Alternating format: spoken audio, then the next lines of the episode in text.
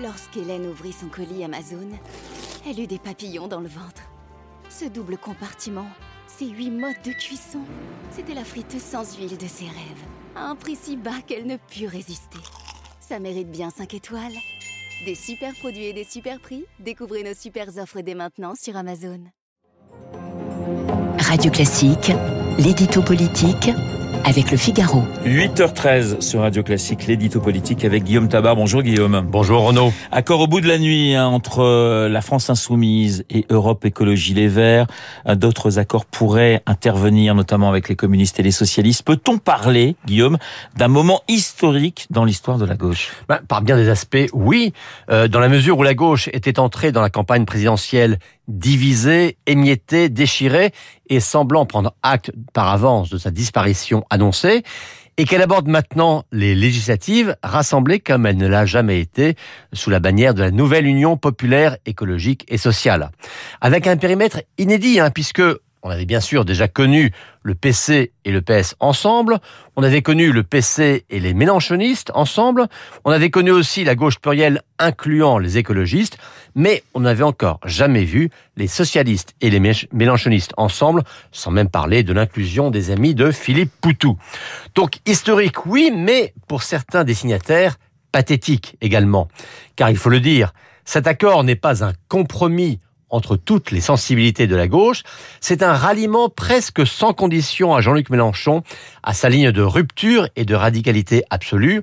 Euh, ce que l'on appelait encore la gauche de gouvernement s'est vendu à une gauche extrême qui veut abroger la loi sur le séparatisme, abroger la loi El Khomri, désobéir aux traités européens, sortir de l'OTAN et qui dénonce les violences policières.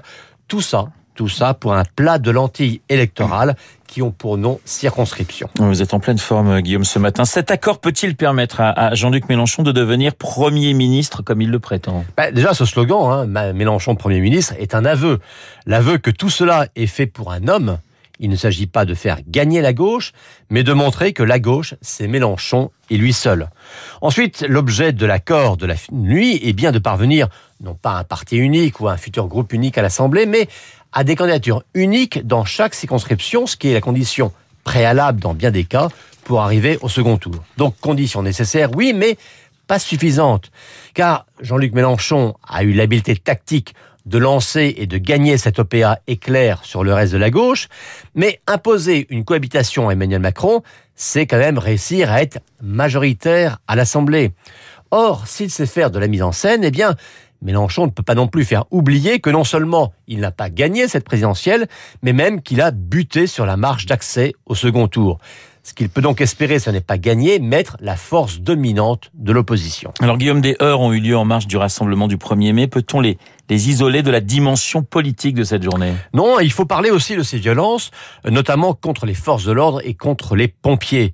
Euh, car si Jean-Luc Mélenchon a condamné la violence, un, il n'a pas eu un mot de soutien pour ses pompiers et ses policiers, et deux, ce ne sont pas les casseurs qu'il a dénoncés, mais le préfet de police, qui ne les aurait pas empêchés, certains de ses proches insinuant même qu'il les aurait laissés faire pour discréditer la gauche.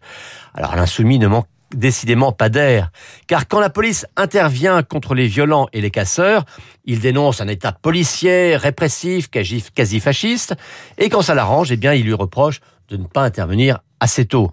Et sans oublier aussi les déclarations de plusieurs insoumis euh, qui préviennent que si le verdict, des, urnes ne leur convient pas, eh bien, il faudra contester le pouvoir dans la rue.